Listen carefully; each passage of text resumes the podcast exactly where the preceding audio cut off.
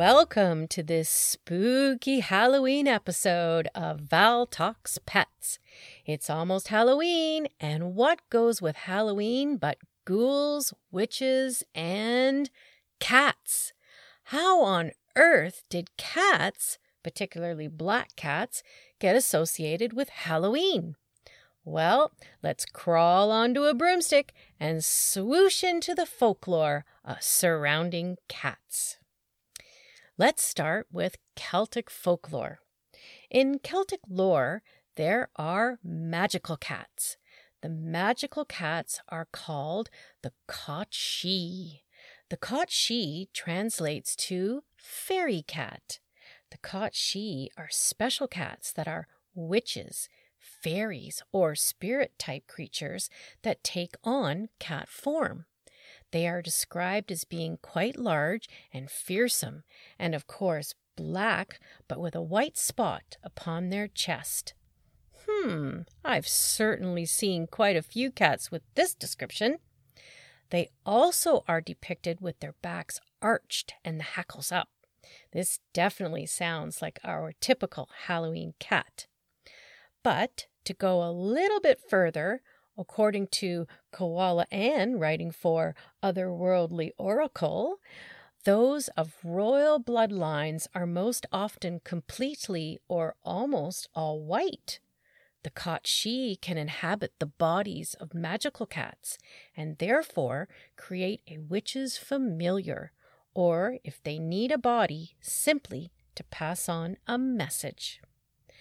They are seen as oracles that can foretell the future or predict the weather. In English folklore, it was thought that cats could predict windy weather by clawing curtains, or in Wales, if a cat's eyes dilated, it was believed rain was on the way, or even if it washed behind its ears. The Cocht is reported to roam the Scottish Highlands, now, it is possible that this legend may originate from the Scottish wild cat known as the Kellas cat. I've seen these cats on television on an Escape to the Country episode where there was a sanctuary that had a few Kellas cats. They are very big and do look like a house cat, and there is a genetic variance that can produce an all black Kellas cat. The Kellas cat is very endangered, with only 100 at one point reported in the wild. It's very possible that our Cocht could easily originated from this wild cat. Cats have often been seen in folklore as familiars or familiar spirits.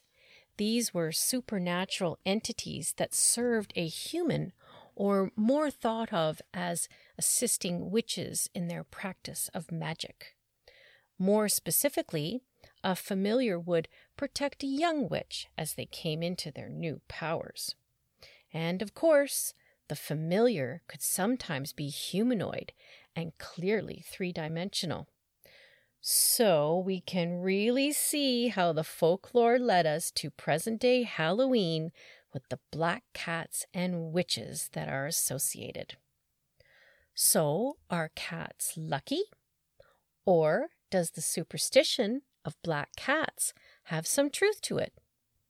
In countries like Russia, Japan, and Great Britain, the black cat is seen as lucky, but only if they cross your path in a certain direction. In Scottish lore, if a black cat appears on your front porch, it will bring prosperity. In China, the image of a cat meant long life and good fortune. In Japan, black cats are considered very lucky. And there is connection to bringing suitors in the Midlands of England, where it was noted that giving a bride a black cat on her wedding day would promise a lucky marriage. And it really depends on the color of the cat in many countries as to whether they are lucky or not. In India, for example, gray cats are lucky. In Yorkshire, England, it was thought by the fishermen' wives that the menfolk would return safely if a black cat is kept in the house. In terms of unlucky cats, well, we have seen the evolution of black cats over the centuries become bad luck, and most of this originated in the 12th and 13th centuries due to the witch hunts, where it was believed that witches could transform themselves into cats. As well, in England, it was thought that cats could cause storms at sea. The folklore legend on this one originated from a story that a woman who was thrown overboard from a ship because she was accused of being a witch, in revenge, she called up a storm and wrecked the ship. This woman now haunts the sea as a cat, and fishermen will throw her fish when out fishing to avoid her bad temper. Here is a real interesting one. In southern Europe, it was believed that if a cat jumped across a person's grave, the person would come to life as a vampire. In Iceland, they have this frightening legend about a Christmas or Yule cat that prowls the countryside, eats anyone who did not get new clothes for the cold and wintry weather because this meant they had been lazy. As legend turned to fairy tales, cats have held a prominent position and less sinister. As summarized by Terri Windling in Myth and Moor, one such popular French fairy tale by Madame de Aulnoy tells of the three sons of a king who are sent upon a series of quests. The youngest son meets a lovely white cat, the queen of an enchanted castle filled with cat servants and courtiers. She helps the prince with his tasks, and over time he falls in love with her. In the end, she asks him to cut off her head. Sadly, the young prince obeys her command. This breaks the spell, and the cat assumes her true shape as a human princess.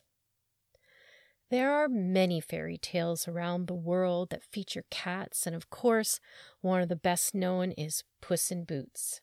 French fairy tale writer Charles Perrault in the 17th century wrote his version of Puss in Boots, creating the version we recognize today. Puss is wildly and a rogue and famous for his boots and has appeared in many different versions around the world.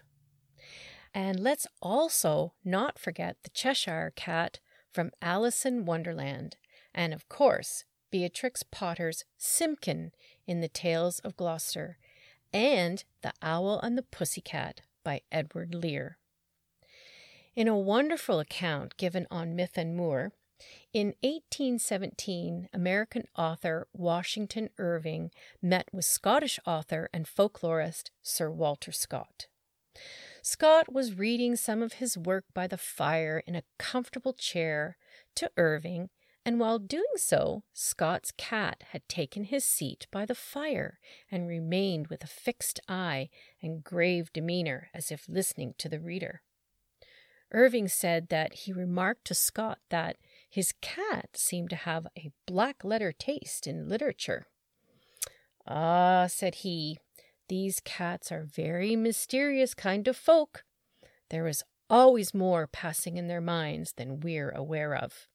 It comes no doubt from their being so familiar with witches and warlocks. And of course, we cannot have a discussion about cats and their place in history and lore without talking about cats and ancient Egypt. The Egyptians were well known for their respect for animals, but none was held in higher esteem than the cat. According to ancientegyptianonline.co.uk, cats were connected to a number of gods and goddesses, and there is evidence that they were considered demigods in their own right. As an inscription in the Valley of the Kings states, You are the great cat, the avenger of gods, and the judge of words, and the president of the sovereign chiefs, and the governor of the holy circle. You are indeed the great cat. Ancient Egyptians learned that cats were incredibly helpful keeping vermin away, and so coaxed and invited cats to live indoors, and this presented a nice, warm, and safe place to have their kittens. The Egyptians even hunted with their cats and loved and respected their cats for being playful and affectionate companions, but also highly intelligent and skillful predators. The Egyptians certainly understood cats so much more than what eventually happened to the understanding of cats. According to History.com, written records link black cats to the occult as far back as the 13th century when an official church document called Vox in Rama was issued by the Pope Gregory IX on June 13, 1233. In it, black cats were declared an incarnation of Satan. The decree marked the beginning of the Inquisition and church sanctioned heretic and or witch hunts. At this point, the connection between cats and witches was made. More than likely associated because often the women who were accused of being a witch were older, living alone, and more than likely had a cat companion. Black cats were centered out, and again, black cats are seen to make better mousers, since they cannot be seen well at night, and that in and of itself was a contributing factor. The worst part about being a black cat is that they often fall into black cat syndrome. This means that routinely black cats and dogs are the last ones to get adopted at shelters or do not get adopted, and it doesn't matter what time of year it is. Unfortunately, black cats do not photograph well for adoption sites and advertisements. Their facial expressions are harder to discern, and this doesn't help a human to be able to see that cute expression and be attracted to them. We also know that people can still be superstitious and that movies and media have not been kind in their depiction. So, cats and black cats have had quite a historic journey. They were revered and reviled. Unfortunately, the superstitions of black cats still persists, hence the black cat syndrome. At Halloween, depictions of black cats are hauled out at every turn. As we have seen, this is due to the connection of cats with witches as their little assistants or familiars. But I think it would be amazing if we got back to putting cats back on the pedestal. They have such interesting and quirky behavior. You can access my episode on cats and their mysterious behavior to explore more of the interesting side of cats. And let me be very clear here it is an absolute must that you keep your cat or cats inside on Halloween for their safety. In the meantime, instead of seeing cats or black cats in particular as a superstitious bad luck symbol, as in North America, let's embrace them as lucky symbols like many other countries. Just imagine what if your cat was a familiar brought to protect you and serve you? What an amazing relationship that would be. Happy Halloween!